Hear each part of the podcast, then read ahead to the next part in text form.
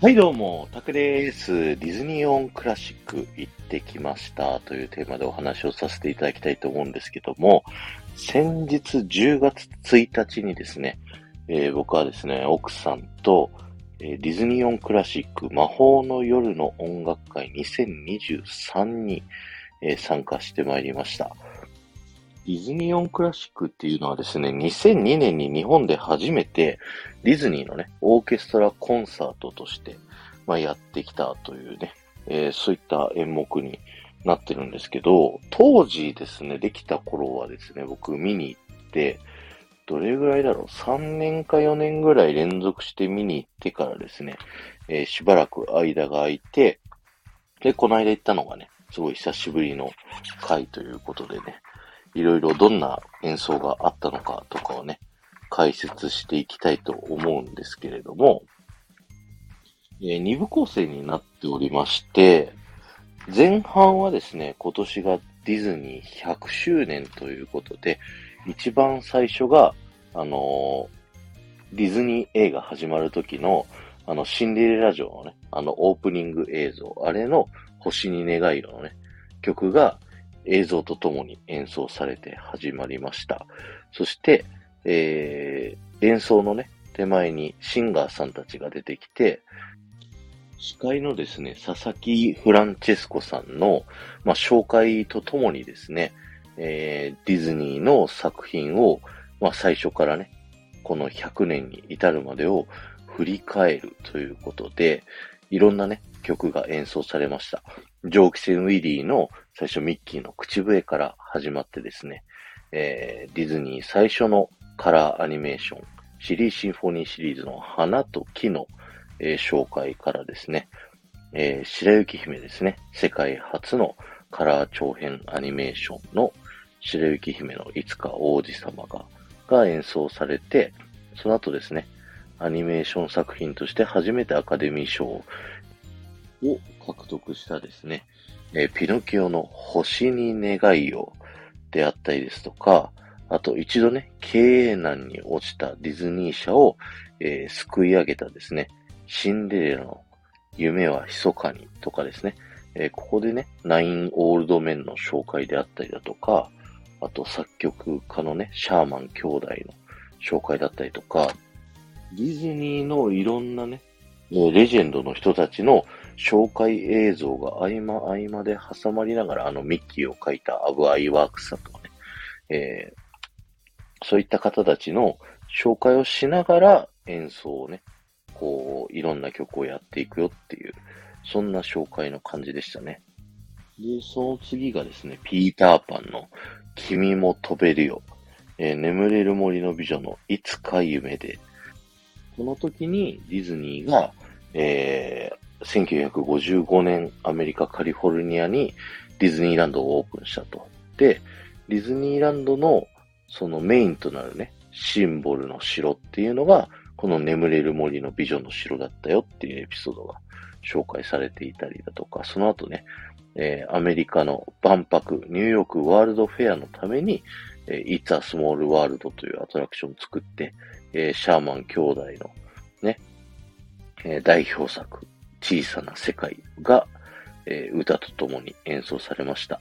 で、その後ですね、えー、ディズニーのもう最後の生涯フィナーレの作品ということで、えー、メリーポピンズのチムチムチェリーの紹介なんですけど、その紹介してる最中にね、あのピアノで2ペンスを鳩への曲が流れてきて、すごいね、うるっとしました。はい。で、そこから、えー、ディズニーがね、こう亡くなった後、えー、新世代の人たちが、えー、ディズニー黄金期を支えていくということで、最初に流れたのが黄金期最初の作品、リトル・マーメイドの曲がね、紹介されるということで、その紹介をしているときにね、あの、パート・オブ・イワールドの、テルレレ、テルレレ、テルレレ、テルレレって流れてきたんで、あ、パート・オブ・イワールドかなと思ってね、うちの奥さんと僕、ね、めちゃくちゃアリエル好きだから、あ、流れるかなと思ったらアンダーザシーが流れるというね。はい。それで、うちの奥さんはややおこでございました。そこはパートオブヤワールドだろうって、なんか言ってました。はい。で、その後ですね、えー、黄金期のディズニールネッサンスの中で一番頂点を極めた作品が紹介されるんですけど、それがライオンキングの時は来たというね、あの、フィナーレの時の曲になるんですけど、へえ、これなんだ、ライオンキングなんだって僕は思いました。はい。で、そこの後ですね、とうとうピクサーというね、あの、巨大な、えー、企業の第一作目、トイストーリーの紹介があって、君は友達の歌の後に、えー、新世代ですね、ロペス夫妻が、えー、作ったアナと雪の女王、レッド・イット・ゴー、そして、えー、リン・マニュエル・ミランダですね、が作った、えー、ミラベルと魔法だらけの家から秘密のブルーノということで、えー、シンガーさんがですね、今回8人、えー、出てたんですけど、この8人のね、人たちの秘密のブルーノは本当に鳥肌もんだった。あの、最後のさ、みんなそれぞれが自分のパートの歌を歌って、それが織り交ざるっていうやつを生歌で目の前でこう聞くっていうのがね、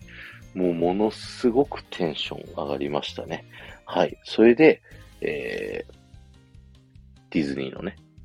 これまで100年を振り返りながらですね、えー、今回はスペシャルプログラムだったということで、ミステリアスダークスペシャルということで、まあ、ハロウィンにちなんでなのかな？はい。えー、ちょっとしたヴィランズのテーマにしたようなね、はい、楽曲が今回特別にやるということで、やったのがですね、えー、ディズニーファンティリュージョン、東京ディズニーランドの夜のパレードですね、昔やってた。そこの中の悪役パートの演奏。これはテンション上がりましたね。あの、ディズニーオンクラシック僕一番最初に見た時に一番最初にかかった曲がファンティリュージョンなんですけど、それはね、あのメインのその一番最初のさ、ミッキーたちが出てくるパートのファンティリュージョンが流れるわけ。だから、この悪役パートのファンティリュージョンが聴けるってさ、なかなかないんだけども、おーっていう風になりましたよね。で、その次にかかったのが、えー、モアナと伝説の海のシャイニーですね。あの、このミステリアスダークスペシャルっていうことで、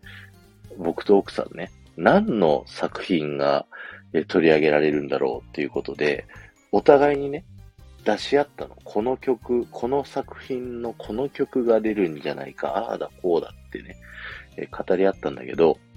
これは出てきてなかった。モアナね。あの、全部外れた。僕と奥さんね、8個9個ずつぐらい出してたんだけど、1個も引っかからんかったっていうね。はいそんなのがありました。で、3曲目がですね、えー、東京ディズニーシーディズニーハロウィン2017より、えー、ザ・ヴィランズ・ワールドということで、僕もね、僕の奥さんもディズニーのハロウィンで、ヴィランズ・ワールドめちゃくちゃ好きなのでですね、いや、ものすごくテンション上がりました。でも、あ、これなんだっていうのはね、すごい不思議に思いましたね。はい。あとね、今回の指揮者さんがリチャード・カーシーさんっていうね、えー、方なんですけども、このミステリアスダークナイトだった時、合ってる？ミステリアスダークスペシャルだった時、あの、ダース・ベイダーのね、マスクとマントつけて、あの、登場してきてですね、リチャード・ベイダー・カーシーですっていう風にね、自己紹介してました。でね、演奏の人たちをみんな、あの、マントをつけたり、角をつけたりとかね、そんな感じで、可愛らしいね、感じになってました。というので、一部が終了ということでね、休憩を挟んで、えー、2部になります。えー、今回の2部はですね、えー、美女と野獣がテーマになっておりまして、映画のですね、プロローグからエンディングまで、えー、全部の曲をえオーケストラで演奏、そしてシンガーさんによる歌、そしてシンガーさんたちによるアテレコっていう感じでね、あの物語をね、こう行くっていうところで、僕は美女と野獣のね、朝の風景が、もうカラオケでも自分でね、みんなのセリフ付きで歌うくらいすごい大好きたのでですね、えー、すごい一緒に歌いたい気分だなと思いながらも、あのー、歌えなかったって。奥さんやめなさいと言われ、はい、歌えなかったです。はい。っていう朝の風景があったりとか、あとね、あの、朝の風景のリプライズはね、もっと素敵な世界がのところがめちゃくちゃ好きで、そこもすごいテンションが上がりました。あとはですね、この今回のコンサートは、ただアニメ版をね、全部振り返るだけじゃなくてですね、2曲追加がされておりまして、その1曲目がですね、人間に戻りたいという曲。これはですね、美女と野獣の2作品目にあたるですね、ベルと素敵なプレゼントっていう作品のね、えー、ルミエールたちの歌になりますね。これと、もう一つ、えー、密かな夢っていうね、曲。これは実写版美女と野獣の中で、えー、野獣がね、歌うっていう、あの、ベルを送り出した後に歌うという歌でですね、ここもまた熱かったですね。いや、本当に、えー、美女と野獣ね、とても思い入れ深い作品ですし、最近だとね、ディズニーランドの中で、えー、美女と野獣エリアがありますんで、すごくね、どの曲もテンションが上がる、そんな素敵な演奏会でございました。で、えー、美女と野獣の演奏終わった後はですね、えー、最後にフィナーレということで、え、みんなで星に願いを歌いました。その後ね、演奏としては終了するんですけど、まあ、アンコールということで、会場のみんなでね、アンコールの拍手を、え、していたらですね、アンコールのね、演目の演奏が始まるんですけど、えー、今回のアンコールがですね、How Does a Moment Last Forever という実写版美女と野獣のエンディングのね、セリーヌ・ディオンさんが歌う曲ですね。えー、これがね、またいいんだわ、本当に。はい、いい曲でした。そしてその後にね、オーケストラだけの演奏で、また、こう、美女と野獣の、えー、音楽をね、振り返って、もう一回最後、エンディングの、えー、曲をもう一度やって終わりというようなね、そんな流れになっております。なぜかね、最後に演出してみんなでウェーブをしましょうという風に 言われて会場のね、ステージ向かって右から左に向かってウェーブして左から右に向かってウェーブってしたらね、最後、ティンパニーのところにね、あのミッキーのぬいぐるみが出てきてですね、まあそれは可愛かったんですけども、そんな感じでですね、えー、ディズニーオンクラシック魔法の夜の音楽会2023終了という形になりました。はい。全体を通してですね、僕が思った感想なんですけど、最近仕事でですね、あの、クラシックの番組のね、あの、仕事をしているっていう手前、あ、ここでね、このオーケストラの、あの、プロの人たちの演奏を、こう、クラシックをね、楽しみ方を教えていただいた後に、こう楽しめるなと思ってね、こう来たんですけど、どっちかっていうとディズニーオンクラシックはですね、そのプロの、なんかザ・クラシックの演奏っていうのと、ライトなのがこう融合されてるような感じでですね、えー、配られたね、あの、何、蛍光のね、棒？あの、光るさ、液体が入ってるやつのやつを振り、振ったりだとか、なんかいろんなこう楽しめる演出、あの、ただ演奏だけじゃなくて飽きないようになってるっていうことで、もうボーカルの方がね、ずっと歌ってたりとか、これ僕、初めてディズニーオンクラシック見た最初の数年はこんな感じじゃなかったと思うんですけど、多分ね、こう、回を重ねていくごとにこういう方がいいんじゃないかっていうことでね、変わっていったんだろうなっていうね。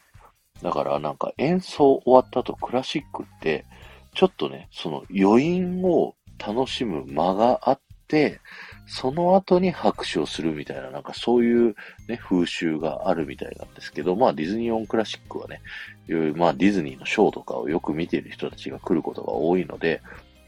演奏終わった瞬間に拍手がバーっていう風にね、えー、なり始めるんですけど、だから本当のクラシックの回は、そこで、こう、シュッて演奏終わってから数秒、ちょっと余韻があって、拍手がわーってなるっていうのとかを、こう、ちょっと体験しに行こうと思ってたので、あ、ちょっと、ちょっと違うのかな？このディズニーオンクラシックはちょっとライト向けなのかなっていうのを、改めて、あの、そういうね、クラシックの仕事をしてるからこそそこを知れたっていうのがまたちょっと勉強になったなと思いましたし、まあもうね、聞き馴染みのあるディズニーの、こうね、音楽たちを生演奏で聞くことができたので、ものすごく、えー、良かったですね。はい。ということで、皆さんもね、ぜひ、まだ、あのー、ディズニーオンクラシックね、えっ、ー、と、今日が9月のうんと、あ、10月の5日でしょ？まだまだ2ヶ月ぐらい、あの、全国をね、こう飛び回ってますし、あの、愛知県でやった今回の回もですね、当日券も空いてたみたいなので、ぜひね、あの、皆さんも見に行ってみてはいかがでしょうかということで、今日は終わりです。ありがとうございました。この放送が面白いと思った方は、ぜひいいね、残していってください。そしてフォローもぜひよろしくお願いします。そして、ここまで聞いていただいた方はですね、えー、どうしようかな。あの、キーワードとしてコメント欄にですね、リチャード・ベーダー・カシさんとコメント欄にぜひ書いていってください。ではまた